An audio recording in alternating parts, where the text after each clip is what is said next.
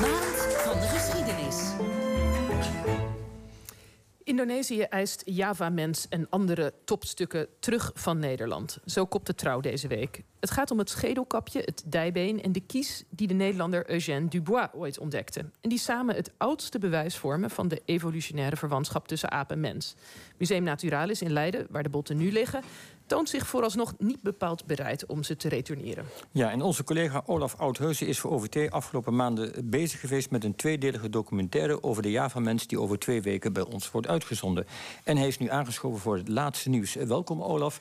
Um, was jij verrast over dit nieuws dat Indonesië de Java-mens terug wil?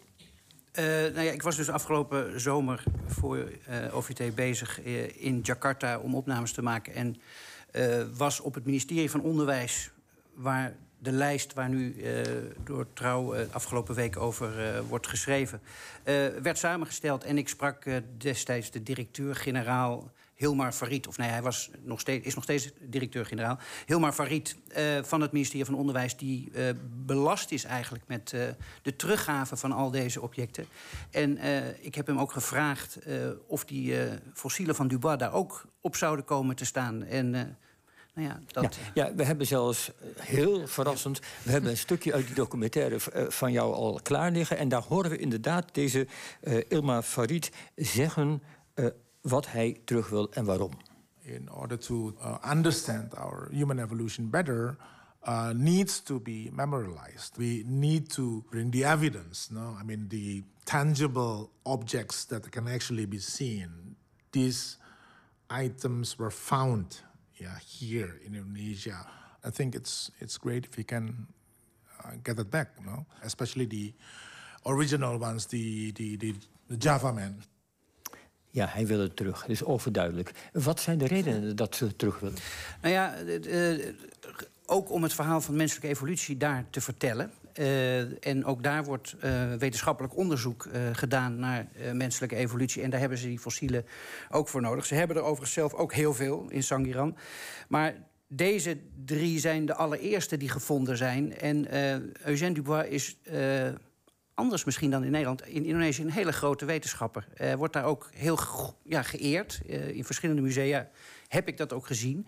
Ik heb zelfs kinderen, uh, of kinderen, jonge volwassenen op straat gevraagd of ze wisten wie Eugène Dubois was. En daar konden toch best wat Indonesiërs iets over vertellen dat ze, ja, de, over de evolutietheorie. En dat hij daar een belangrijke uh, vondst over had dat Dubois die, die, die fossielen had gevonden. Ja, dus misschien is het historisch bewustzijn daar wel wat groter dan hier. Zeker als het gaat over Eugène Dubois. Ja, want, want vertel even inderdaad, wie, voor wie het niet meer zo scherp op het netvlies heeft. Nou ja, die, kijk, die, die, waarom zijn die, zo belangrijk? de, de, die, die fossielen die hij vond uh, in Trinil, Midden-Java... die waren uh, belangrijk, uh, want Darwin had in 1859... volgens mij The Origin of Species geschreven. Daarin heeft hij een theorie neergelegd... dat wij mensen uiteindelijk van de aap afstammen. En er zijn toen echt een stortvloed aan wetenschappers... zijn op zoek gegaan naar bewijs daarvoor. Gewoon het fysieke bewijs. en Dubois, Eugène Dubois was een paleoantropoloog... die in het zuiden van Nederland ook ging zoeken naar die bewijsstukken. Maar uh, Darwin had al gezegd, en Wallace eigenlijk nog meer... dat je in de tropen moest zijn. En nou ja, uh, Nederland had op dat moment uh, een kolonie, Nederlands-Indië. Ehm, en Dubois dacht, ja, ik moet daarheen. En daar heeft hij als kneelarts, hij heeft zich in laten nou, hij heeft zich aangemonsterd als arts, want hij was, hij was dokter van beroep.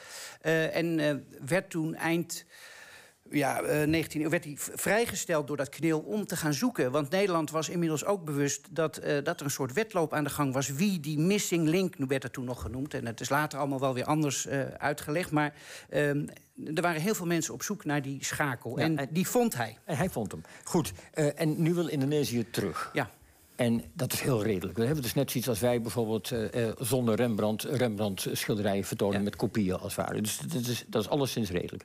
Hoe lang willen ze het eigenlijk al terug? Ik geloof al een hele tijd. Nou ja, kijk, eigenlijk, dat, en daar, kom ik, daar ga ik in, in mijn twee uh, delen op in. Maar eigenlijk zijn ze al sinds het begin van de onafhankelijkheid in 1945... dan verklaren ze zichzelf onafhankelijk... maar in de soevereiniteitsoverdracht van uh, eh, 1949, dan is er een ronde tafelconferentie... is er al een minister, Mohammed Yamin, die die fossielen terug wil. Uh, Eh, niet om uh, dat hij uh, daar direct uh, wetenschappelijk onderzoek mee wil doen. Maar hij wil eigenlijk een soort natievormend narratief voor Indonesië maken. kijk eens, dit is de Java-mens, die is al veel ouder dan die Nederlanders. Het is bij ons begonnen. Hè? Ja, ja, het is bij ons begonnen. Ja. Ja. En hoe staat nou Naturalis hierin? Hè? Die zeggen we willen niet. kun je even ons samenvatten wat hun argumentatie is en of die ook redelijk, of die redelijk is te noemen?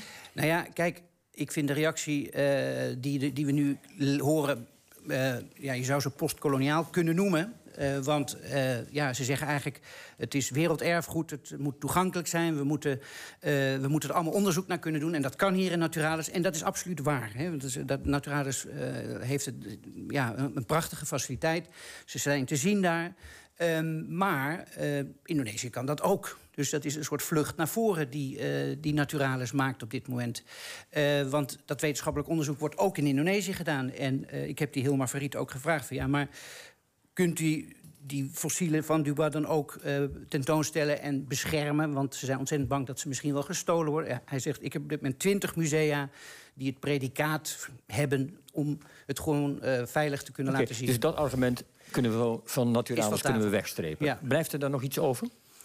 Nou, kijk, er is iets anders interessants. En ik heb directeur van Huis, Edwin van Huis, eh, vorige week ook uh, geïnterviewd. Uh, en die zegt eigenlijk met zoveel woorden... als deze fossielen verdwijnen uit uh, Nederland... dan doen wij niet meer mee uh, in de hele wetenschappelijke discussie... en onderzoek naar menselijke evolutie. Want dan verdwijnen de laatste topstukken die we hebben op dat gebied... Uh, verdwijnen in Indonesië. En dan is er geen enkele reden meer dat internationaal onderzoekers uh, naar Nederland zouden komen. Dus ja, uh, Naturalis is, is, ja, blijft een beetje voor eigen parochie preken. Ja, dat is heel erg vanuit eigen belang natuurlijk ja. gedacht. Ik bedoel, ja. er is ook nog er is een enorme discussie gaande over roofkunst. Ja. Heeft dat nooit nog iets toe te voegen? Nou ja, daar komt, dat was ook de reden waarom ik hier op, ben, uh, op, dit, op dit onderwerp ben gekomen. Omdat ik een paar jaar geleden voor de VPRO een uh, serie maakte over uh, een wetenschapsserie Grote Vragen. En toen was ik met een paleoantropoloog Fred Spoor bezig. Ook in Naturalis.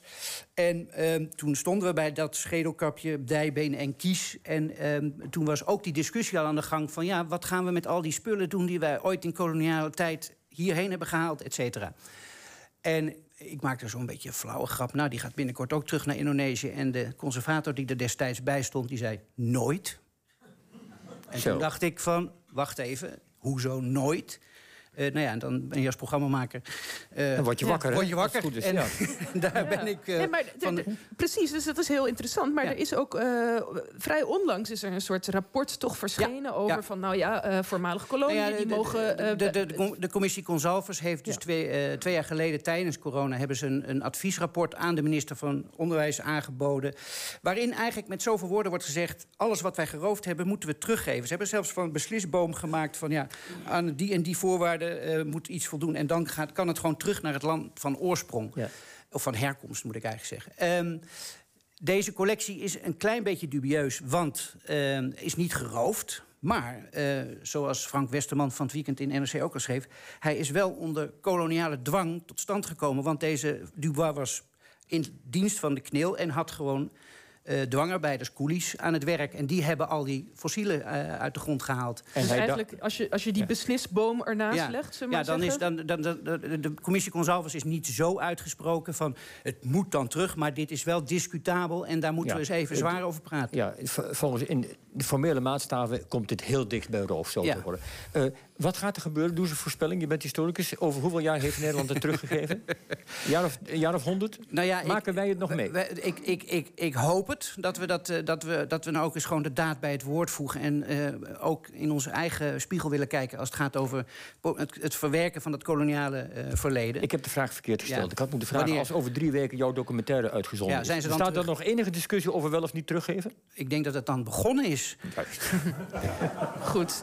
Ik wil je heel hartelijk uh, bedanken, Olaf uh, Oudheusden. En uh, de documentaires van Olaf die zijn dus over twee weken bij ons hier in OVT te horen. Het eerste deel over twee weken, 6 november, en het tweede op 13 november. En daar, daar zitten ook nog allerlei geheimen in die nog ja, niet. Ja, deel 1, daar, daar, daar, zit. Daar zit nou, dat, dat, dat, dat, moet, dat, dat gaan, we, gaan, we, niet verklappen, maar dat kunnen we dan allemaal beluisteren.